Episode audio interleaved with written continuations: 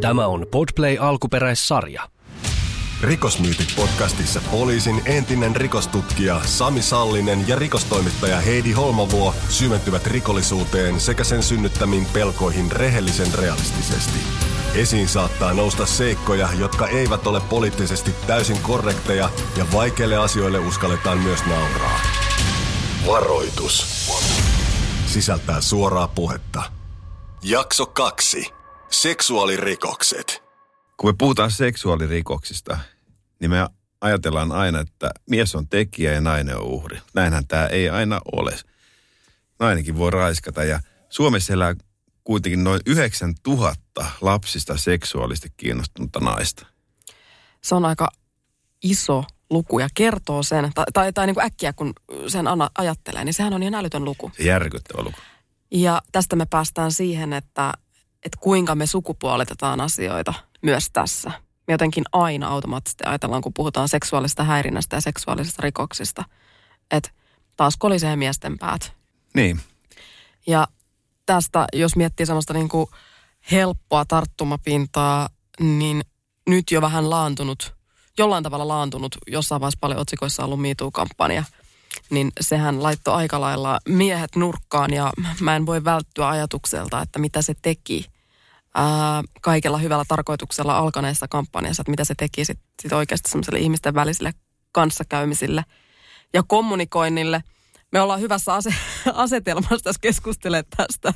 Mä en tiedä, että mitä tässä niinku tapahtuu, mutta mun on pakko, pakko niinku, ää, naisena sanoa, että mun mielestä siinä sotkeutui asia. Se, se ajatus oli todella hyvä siellä kampanjan taustalla ja se nosti oikeasti vakavan seksuaalisen häirinnän otsikoihin, mutta siinä tapahtui myös paljon kaikkea mikä ei mun mielestä, mun subjektiivisen kokemuksen mukaan täytä seksuaalisen häirinnän tunnusmerkkejä. Että kyllähän muakin on, mullekin on ehdoteltu vaikka mitä ja puristeltu perseestä ja kommentoitu kroppaa ja vihellelty perään, mutta ei, ei ne täytä mun ajatuksissani millään tavalla seksuaalisen häirinnän tunnusmerkkejä. Jollekin muulle ne varmasti on sitä.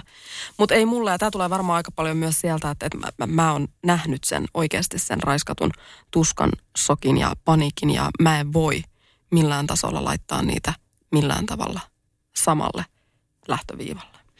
Joo, siis seksuaalinen ahdisteluhan on rikosnimikekin, mm. mutta se edellyttää sitä, että, että joku loukkaa toisen itsemääräämisoikeutta. Ja sitten jokaisen subjektiivinen kokemus on, että mikä loukkaa itsemääräämisoikeutta. Koska niin olen sitä mieltä, että seksuaalinen ahdistelu on väärin silloin, jos se loukkaa jotakin. Mutta se on hyvä myöskin suhteuttaa sitten, kun me puhutaan seksuaalirikoksista, puhutaan raiskauksista, puhutaan väkivallasta, puhutaan seksuaalista ahdistelusta, että, että, mitä, että mistä on kysymys. Että ylipäätäänkin niin tässä ajassa ja yhteiskunnassa, että mitä voi sanoa ja mitä voi tehdä et silloin kun ei loukkaa toista, niin kaikki on tietysti hyvin. Mutta sitten kun me loukkaannutaan myöskin erilaisista asioista. Mä tiedän, että moni mies on ihmeissään tänä päivänä, että mitä voi sanoa, mitä voi tehdä. Ö, yksi tuttava kertoo, että hän erehtyy, keski mies, erehtyy avaamaan oven nuorelle naiselle ja sai melkoinen ryöpytyksen niskaansa, koska hän edusti kangistuneita vanhoja kalkkeutuneita sukupuolirooleja ja, ja tota, osoitti teollaan sen, että hän väheksyy naista. Tämä on niinku ihan järjetöntä, koska mulle tulee väkisin mieleen, että meneekö meillä liian hyvin, kun meillä on kaikki vähän huonosti? Niin, se on hyvä kysymys ylipäätäänkin. Niin ei pelkästään niin seksuaalisen, seksuaalisen äh, häirinnän tai väkivallan tai seksuaalirikosten osalta, vaan ylipäätäänkin. Että miten helposti me pahoitetaan meidän mieli aivan mitättömistä asioista. Ja tässäkin tosi paljon sukupuolitetaan sitä, koska kyllä mä myönnän, että mun edellisessä historiassa pelastuslaitoksella on ollut tosi ronskia se keskustelukulttuuri puolin ja sukupuolin sitä huolimatta tai mm. välittämättä. Ja kyllä mä väitän, että, että jos joku mies haluaisi pahoittaa mielensä, niin kyllä se miituu nuoli minunkin suuntaan silloin osoittaisi. Mutta mikä sun kokemus on tästä? No kyllä, kyllä mä tota, kyllä mä tota, siis mullahan on äh, juuri, juuri tota, 18 vuotta täyttänyt tytär. Ja tota, kuuntelen hänen ja hänen kavereiden kertomuksia, niin kyllä aika, aika paljon joutuu nuoret, nuoret naiset kokee kaikenlaista häirintää. Mutta jokainen ottaa sen sitten, sitten omalla tavallaan. Se on hyvä, että aiheesta puhutaan, hyvä, että asioille tehdään jotakin. Yllätyksenä tuli mulle, kun mä kysyn, että ketkä on pahimpia häiriköitä, hän on kaunis blondi. Niin tota, keskikäiset suomalaiset miehet, kun mä oletin taas, että okei, että ulkomaalaiset, mitkä sitten viheltelee kadulla. Sanoit, joo, kyllä viheltelee, mutta se, että et, et miten, niin kun, miten kukakin sen tilanteen ottaa. Mutta kyllä mä sanon, että, että kyllä tässä niin tiettyä sukupuolittunutta keskustelua on Mä oon itse lyöty ravintolassa nyrkillä takaraivoon, kun mä en suostunut lähteä naisen kanssa. Siis ihan random tuntematon sanoi, että lähde, lähde tota, hän asuu vieressä, että lähde paneen. Mä sanoin, että kiitos, kun kohtelias ei. niin, tota, nyrkissä takaraivoon. Ja henkilökunta naureskelee. Jos tilanne olisi ollut toistepäin, niin Herran Jumala, no häkki olisi heilahtanut sallisella aika nopeasti. Ja mun mielestä tämä keskustelu on tällä hetkellä todella tervetullutta tähän hyvin sellaiseen niin kuin yksisuuntaiseen puhetyyliin ja, ja tapaan. Niin näinhän se juuri on. Niin. Ja, ja siis niin kuin, ihan niin kuin hyvä yhteiskunnallinen että kysymys on se, että kuinka me suhtaudutaan miesten ja naisten tekemisiin ylipäätäänkin. Mm. Me, me, me tiedetään, vaikka niin kuin, jos puhutaan rikoksista, me tiedetään, että rikokset henkilöityy – jos puhutaan väkivaltarikoksista, niin miehiä, miehet kokee väkivaltarikoksia enemmän kadulla, julkisilla paikoilla, kun naiset taas enemmän kotona ja työpaikalla. Se, se on totta. Ja sitten jos miettii vielä semmoista niin isompaa yhteiskunnallista kulmaa, niin pelottaa, että suomalainen jurokansa jo muutenkin, niin mitä tämä tekee oikeasti meidän yhteiskunnalle sille, että, että uskalletaanko me kohta enää lähestyä ketään – koska me pelätään, että tästä tulee joku ahdistelusyyte vähintään tai, tai niin kuin, juuri sen takia, että se on niin subjektiivinen kokemus ja me ei voida tietää. Me, me, niin kuin, me voidaan jonkin verran lukea sitä toista, mutta eihän me voida tuommoisessa hetkessä tietää, että miten toi suhtautuu, kun mä avaan oven. Niin. Tai, tai jos mä heitän vitsin tai, tai, tai mitä tahansa, että mitä sen jälkeen tapahtuu. Niin, niin. Se, on pelot, se on oikeasti jopa pelottava ajatus. Niin, ei, ei mihin tämä on Koska, koska hypätään kymmenen vuotta taaksepäin, niin tota, ei, ollut, ei ollut maailma eikä Suomi-kuva sellainen kuin se tällä päivänä on. Ei, ja silloin jos puhuttiin niin kuin seksuaalisista rikoksista, niin ne oli puhtaasti ne raiskaukset. Joo. Ja, ja niin kuin, se, se, se, että siinä täytyy sitten todella rankasti noin rikoksen merkit. Niin, ja sitten kun mennään taas tuohon niin rikoskontekstiin, mm. että puhutaan niin seksuaalirikoksista ja raiskauksista, niin, niin se on kyllä ihan niin validi, validi kysymys se, että sotketaanko me asioita, koska – niin seksuaalirikokset, raiskaukset, niin kuin rankat ahdistelukokemukset, niin nehän on, ne on järkyttäviä kokemuksia. Aina kun ihminen kokee rikoksen, niin ää, joku, joku sitä katoo sitä ihmisestä. Se kokee, kokee psykologisen turvallisuuden tunteen katoa, kun sen asuntoon murtaudutaan tai, tai, tai se kokee hyvin henkilökohtaisesti, joku sen rakas esine viedään. Katuväkivalta rikkoo, rikkoo meitä paljon, mutta sitten kun puhutaan seksuaalirikoksista, raiskauksista, törkeistä raiskauksista, lapsiin kohdistuvista seksuaalirikoksista, ne, ne, ne rikkoo ihmisyyden todella nopeasti ja todella helposti. Ja ne on niin rankkoja kokemuksia, että ihmiset joutuu vuosikausia toipumaan niistä. Ja nyt sitten, jos me sotketaan tähän keskusteluun sitten se, että koenko mä epämiellyttävyyttä vai kohdistuuko minun rankka rikos, niin se on vähän eri asia. Ja jos muuhun kohdistuu epämiellyttäviä asioita, niin kuinka mä toimin? Mm. Että voinko, voinko mä sanoa vaan, että hei, että mä olen määrittänyt niin selkeästi rajan, niin sanon, että en pidä tuosta, voitko lopettaa tuon? Niin, että onko se häiritsevää vai onko se häirintää? Niin. Jo, jo ihan niin kuin terminologinen ero. Mutta jos mennään noihin ihan, ihan niin kuin vakaviin seksuaalirikoksiin ja, ja niin kuin raiskauksiin, niin me ollaan molemmat nähty ää, raiskattuja. Sä oot nähnyt tekijöitä huomattavasti paljon enemmän kuin minä. Mutta mä muistan yhden pelastuslaitosvuosilta yhden naisen, joka oli raiskattu ja ensimmäisenä työparin kanssa kohtasin hänet tämän tapahtuman jälkeen. Ja se naisen hätä ja shokkitila, ja tietenkin siinä oli semmoinen niin älytön, älytön shokki siinä tilanteessa päällä – mutta ennen kuin me päästiin sairaalaan, niin hän oli itse asiassa saanut jopa sellaisen kelan päähänsä, että hän ei ole enää varma, onko häntä edes raiskattu. Et, et se kieltäminen oli niin suurta. Ja hänet siis todellisuudessa oli raiskattu, mutta sitten hänelle tuli jo semmoinen jotenkin, että tämä ei ole tapahtunut. Ja, ja sitten piti mennä jo lääkärille sanoa, että, että hänet on oikeasti raiskattu. Että, että hän sanoo mitä tahansa nyt, niin tämä pitää ottaa niin kuin hänet olisi raiskattu ja, ja suhteutua siihen. Niin. Ja sitten mä tapasin häntä monta kertaa sen jälkeen, koska se jätti hänen niin vahvat psyykkiset oireet, että hän ei niin kuin toipunut niiden vuosien aikana, kun häntä tapasin, niin ihan täysin sellaiseen niin kuin normaaliin, stabiiliin elämään. Jos se kieltäminen, sehän on yksi, yksi tapa meillä yrittää, yrittää äh, käsitellä tilannetta. Ei, ei hyvä tapa. Mutta se on, se on aika inhimillistä, aika usein sitten tapahtuukin sillä tavalla, että se mitä halutaan blokata joku ikävä asia ja, sit, ja sit tapa, se ikään kuin unohdetaan, että kielletään, että näin tapahtuisi. Mm.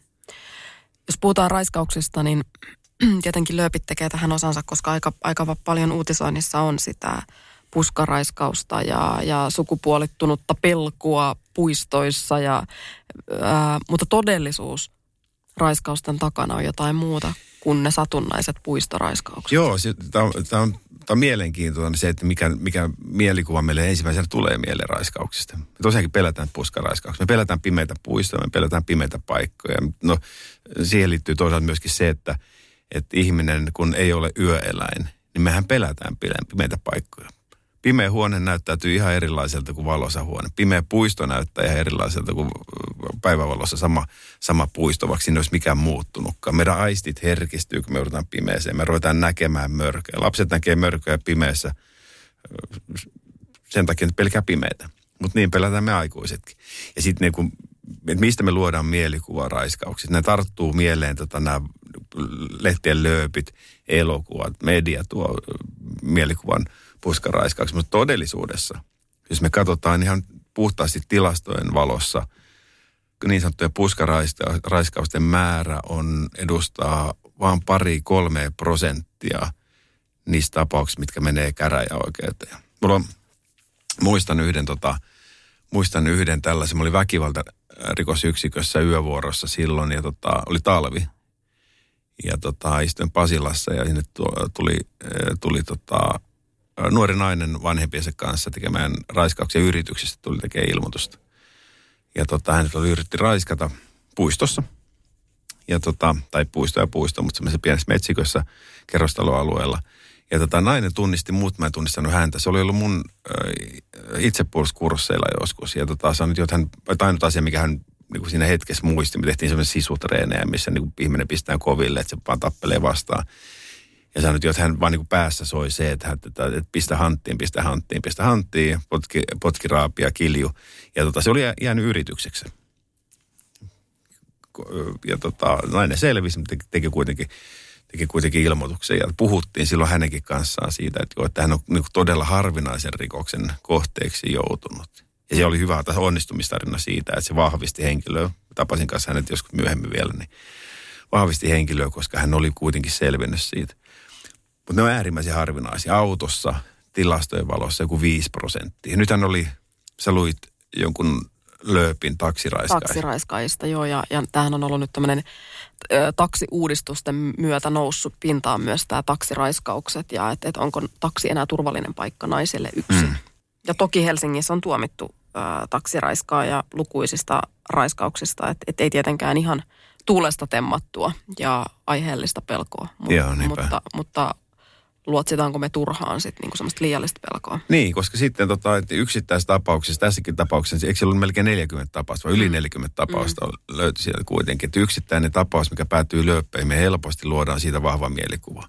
Ja me tiedetään, muutama prosentti tapauksista tapahtuu niin sanottu puskaraiskaajien toimesta, 5 prosenttia autossa, eikä, tarvitse, eikä se tarkoita taksikuljettajia kaikki. Ja 80 prosenttia sitten yksityisasunnoissa. Ja tämä on se, mistä ei puhuta. Tämä ei se, mistä tästä, tästä ei puhuta. Mm. Et, et, et, et, kuinka paljon tullaan. No tietenkin siihen liittyy näitä tämmöisiä sinun kaltaisia kokemuksia lähden mukaan niin. tyyppisiä. Ja, ja sitten, että mihin tilanne eskaloituu, mutta sitten kuinka paljon sitä tapahtuu esimerkiksi puolisoiden välillä. Niin, siis nehän, nehän, tulee, nehän on tilastoista todella heikkoja, koska mm. niistä ei tehdä ilmoituksia. Sepä se. Ja tästä me päästään siihen, että, että viime vuonna on tehty 1800, vähän 1800 raiskausilmoitusta poliisille. Joo mutta koska kyse on piilorikollisuudesta, niin eihän me tiedä. Sulla on jotain tilastoja tai semmoista niin mututuntumaa siitä, että kuinka paljon tuohon päälle oikeasti niitä tapahtuu. Joo, siis, siis tämä on, niin on tärkeä pointti, kun me puhutaan seksuaalirikosten määrästä, on se, että kyse on piilorikollisuudesta. Jos ei ilmoituksia tehdä, niin ei ne tule myöskään sitten viranomaisten tietoon. Jos ei nyt ole viranomaisten tietoon, niin se ei myöskään yllä silloin yhteiskunnalliseen keskusteluun. Ei tekijöistä, ei uhreista, ei toimintatavoista ei, ei rikostutkinnasta, eikä ainakaan no niin, rangaistuksessa puhutaan aina sitten, että mikä nyt on oikea, mikä nyt on oikea tapaus ja mikä ei. Tuossa oli muuten, tuossa oli muuten siinä taksiraiskausjutussa, niin että muistaakseni sai kuusi vuotta vankeutta, Joo, eli vuotta. about maksimit. Ja sitten jos uhreja on 40, niin sitten kun laskeskelee, niin tota, se tarkoittaa poliisimatematiikalla taas niin kuin muutama kuukausi per uhri. Mm. Niin tota, että aina voidaan niin kuin herätellä keskustelua sitten, että miten on niin ylipäätäänkin on meidän rangaistukset suhteessa sitten siihen inhimilliseen kärsimykseen, mikä siellä on takana. Joo, ja nämä herättää paljon tietenkin keskustelua ja monessa, monessa yhteydessä voidaan niin kuin suhteuttaa, että mikä on niin minkäkin aiheen rangaistus.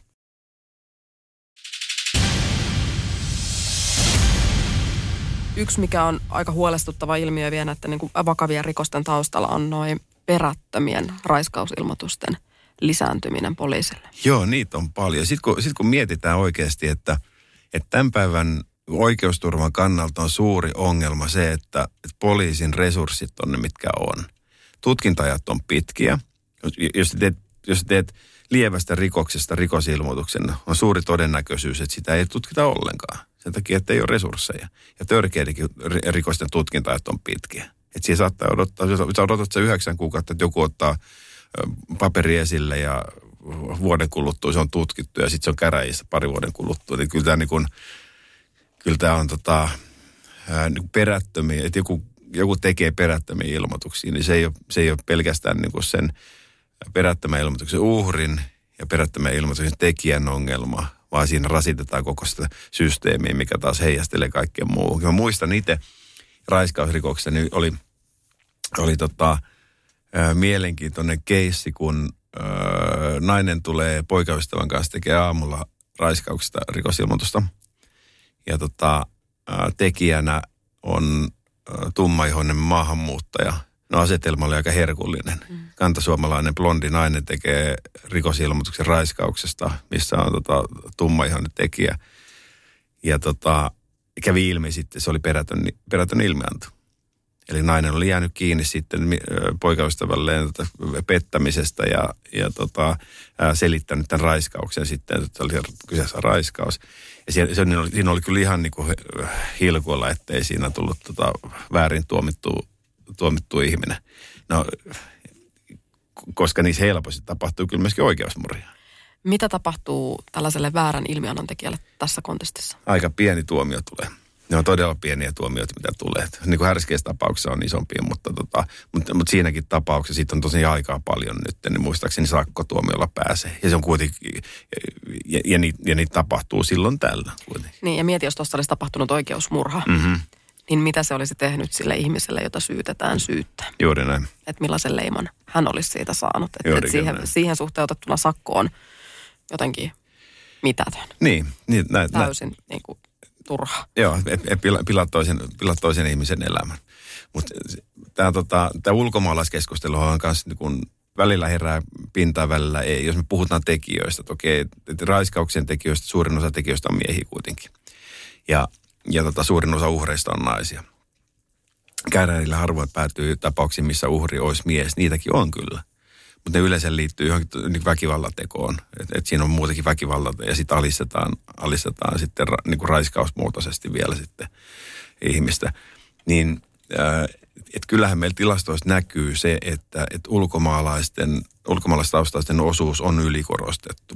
Reilu 30 prosenttia niin koko maassa ja sitten suurissa kaupungeissa, vaikka nyt pääkaupunkiseudulla, niin yli puoletkin saattaa olla vähän vuodesta riippuen nyt ulkomaalaistaustaisten tekemisiä. Kun selvittää tai, tai vaikka ihan vaan katsoo, minkälaista uutisointia seksuaalirikollisuudesta on tällä hetkellä ilmassa, niin ei voida välttyä näiltä, näiltä tämmöisiltä netin kautta alkaneilta lapsiin kohdistuvista seksuaalirikoksista. Plus toinen aika iso edustettu ryhmä on, on tota, nämä uskonlahkot ja niissä tapahtuvat ää, lapsen seksuaaliset hyväksikäytöt. Ja sitten kolmas teema on selkeästi tämmöinen iso, mikä on kansainväliset pedofiiliringit Suomessa.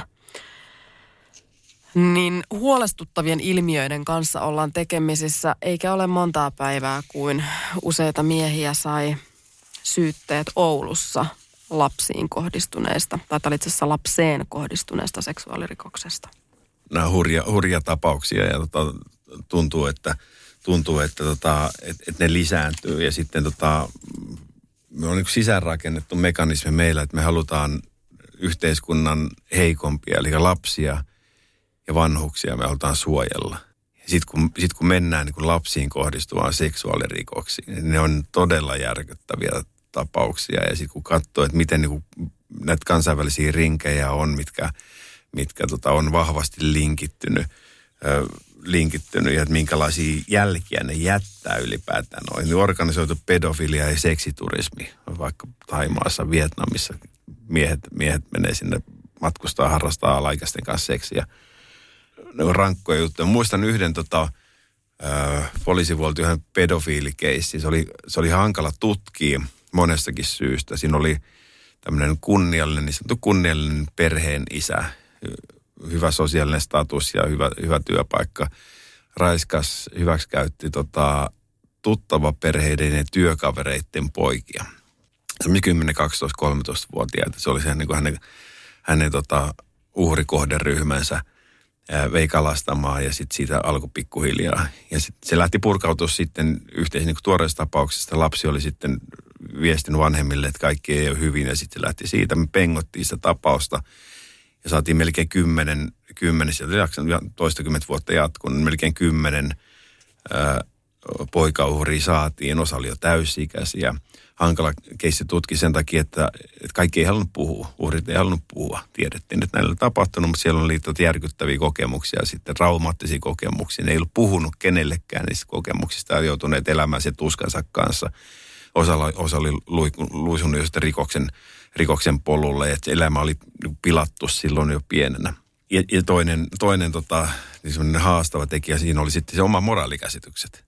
Että sä pystyt kyllä ymmärtämään niin rikostutkijana se, että joku syyllistyy väkivaltarikokseen, joku hyökkää sun päälle, sä lyöt ja nyrkillä takaisin, lyöt takaraivossa toinen ja kuolee siihen paikkaan. Sä oot mm. syyllistynyt yhtä kitappoa. Tai joku joku rahapulassa tai jossakin muista syystä sitten liukuu jonnekin jengirikollisuutta huumausaineen rikospuolelle. Mutta sitten kun sun omat arvot on niin vastoin niin kuin lapsiin kohdistuvia rikoksia tai lapsiin kohdistuvia seksuaalirikoksia, niin se on aika vaikea taas kuulustelijalle se asetelma sillä tavalla, että sun pitää rakentaa luottamus ja yrittää ymmärtää empaattisesti toisen motiiveja ja se taustatekijä, kun sä oot kuitenkin sun arvot on niin vahvasti sitä tilannetta vastaan. Se, se, se tunnusti loppujen lopuksi kuitenkin Joo, sitten. Joo, tuossa puhutaan niin kuin semmoisesta äärimmäisestä, jos jossain korostuu ammatillisuus, nyt tuossa se korostuu, to, toi on se asetelma, että kuinka sä siirrät omat tunteesi sivuun. Niin, se ja on. sen oman moraalikäsityksen, joka ohjaa meitä kuitenkin. Niin, niin kuin... Lähestulkoon kaikessa tekemisessä. Juurikin näin, niin kuin itsekin tiedät omasta ammattitaustasta, että ton tilanteenta, mistä täytyy vain unohtaa se oma tunne, tunnemyrsky ja keskittyä siihen olennaiseen ja tehdä se duuni niin hyvin kuin mahdollista. Kyllä. Ja, tätä, ja antaa sen tunnekuohun tulla sitten myöhemmin. Mm. Mä muistan äh, yhden kanssa tämmöisen, se oli alle 10-vuotias tyttö, joka oli alkanut, hänen isänsä oli löytänyt hänen huoneestaan niin tämmöisiä en halua elää, itsemurhatyyppisiä, semmoisia, että, että, että ei, en halua elää, kun kyseessä oli semmoinen niin kuin alle 10-vuotias lapsi, niin hän sitten huolestui, huolestui niistä lapsen viesteistä sen verran, että, että hän niin kuin halusi alkaa perkaa, että mitä on tapahtunut, koska täysin elämän iloinen normaali tyttö on, on muuttunut niin kuin semmoiseksi, että, että hän jättää niin kuin kotiin pieniä piiloviestejä siitä, että hän haluaa, hän ei halua elää. Ja tätä alettiin sitten selvittää. Se tyttö ei, ei niinku suoraan, sanonut, suoraan sanonut, että mitä on tapahtunut, mutta siitä tuli sitten, niinku, se meni sitten niinku poliisiasiaksi ja sitten tuli rikostutkinta ja sitten myöhemmin tapasin sitä poliisia vielä tämän asian tiimoilta ja kysyin, mitä siinä tapahtui. Niin hän oli siis tämmöisestä niinku eroperheestä oleva lapsi, missä oli äiti löytänyt uuden kumppanin ja tämä uuden kumppanin veli käytti seksuaalisesti tätä tyttöä hyväkseen. Nämä valta-asetelmat, nämä liittyy lapsiin kohdistuvaan seksuaalirikoksiin. Seksuaalirikosten määrät, ilmoitetut määrät poliisille, ne on kasvanut pikkuhiljaa vuosista. Viime vuonna tehtiin reilu 5000 ilmoitusta.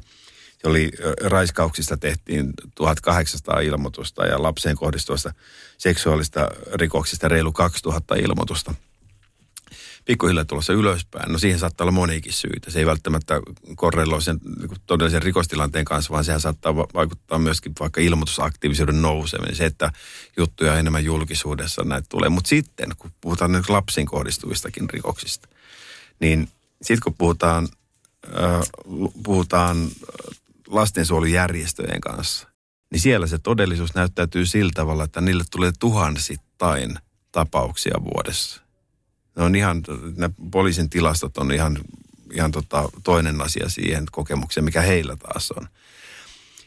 Ne tulee, tota, ne tapaukset ei tule pelkästään face-to-face kohtaamista. Mehän ajatellaan, että seksuaalirikos tapahtuu tällä tavalla, face-to-face. Mm. Mutta ne tulee netin, ne tulee puhelimessa – halutaan, halutaan tota alastonkuvia, lähetellään alastonkuvia, yritetään rakentaa, rakentaa se siltaa, käytetään, käytetään omaa niin kuin aikuisen valtaa tai, tai, tai jotakin muuta valta-asetelmaa siihen. Ja sen takia ne lapset eivät uskalla puhua niistä, koska siinä on se valta-asetelma rakennettu sillä tavalla, että ei uskalleta puhua. Ja ylipäätäänkin, kun miettii seksuaalirikoksia, minkä takia niitä jätetään ilmoittamatta me pelätään edelleenkin tässä yhteiskunnassa, että sä tulet tuomituksi, sua ei uskota, sua syyllistetään, olin humalassa, mutta raiskattiin. Ja, ja, ja, ja sä pelkäät tehdä ilmoituksen sen takia, että sä, sä koet tai pelkäät, että, ää, että se kääntyy sinua vastaan. Niin on tämä nyt ihan perseestä tämä. Että me, me, me, pitäisi niinku keskustella, keskustella niinku laajemmaltikin siitä, että, että seksuaalirikos on seksuaalirikos, raiskaus on raiskaus, lapseen kohdistuva rikos on mm. rikos. Et niin kauan kun me ei puhuta avoimesti suoraan, mistä on kysymys, niin ei me pystytä myöskään muuttaa tätä asenneilmapiiriä. Kyllä, ja tässä juuri kun puhuit tästä, että, että mikä on, niin kuin, että, että se on vain sellainen niin kuin murto-osa, mikä tulee viranomaisten tietoon, niin sitten sit, niin kuin väkisin miettii näitä tämmöisiä suljettuja yhteisöjä ja, ja että kuinka paljon – oikeasti siellä tapahtuu. Että mä uskon, että nekin on vaan jäävuorehuippuja, jotka tulee tämmöisestä suljetusta yhteydestä lähteneet, jotka alkaa puhua, mitä kaikkea siellä tapahtuu.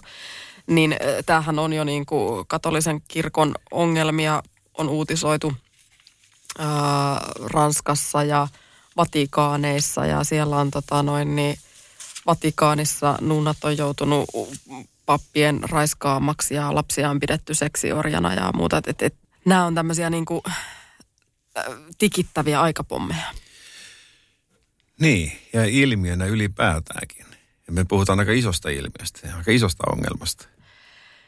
Jos palataan hetkeksi pedofiilikeskusteluun, äh, mehän aina ajatellaan, että niin kuin, tai vastustetaan pedofiilien tämmöistä niin kuin hoitoa tai kuntoutusta ja heille ei oikeastaan olekaan mitään tämmöistä niin kuin ennaltaehkäisevää – toimintamallia, koska ei ole mitään tieteellistä näyttöä siitä, että, että pedofiliasta voisi parantua. No vankilassa on tietysti tämmöinen stop-ohjelma sit niin kuin pedofiilista tuomituille. Mutta sitten nousi mielenkiintoinen tutkimus, jos, joka kääntää koko aiheen ja sen tarkastelun ihan toiseen valoon. Sä mainitsit alussa, että, että Suomessa on noin 9000 naista, jotka on seksuaalisesti kiinnostuneita lapsista. Eli heidän seksuaalinen suuntautuminen on lapset niin Suomessa elää yhteensä melkein 100 000 lapsista seksuaalisesti kiinnostunutta ihmistä. Ja näistä 90 000 on miehiä ja tämä 9 000 naisia. Jos me pyöräytetään tämä pakka niin, että kyseessä on seksuaalinen suuntautuminen, niin silloinhan meillä ei karusti tai karrikoiden sanottuna ole mitään parannettavaa. Niin, perinteisesti ajatellaan, että pedofilia on sairaus. Tai lapsien kohdistuva seksuaalinen kiinnostus on sairaus. Mutta nyt, nyt ollaan myöskin sitä mieltä, että kyse tosiaankin saattaa olla seksuaalista suuntautumisesta. Siis jär, järkyttävä luku. Et melkein 100 000, mutta tietysti täytyy muistaa se, että, että kaikkihan eivät kuitenkaan syyllisty rikokseen. Kaikki eivät ää, käytä lapsia seksuaalisesti hyväksi. Et se on kiinnostus, minkä pystyy hillitsemään.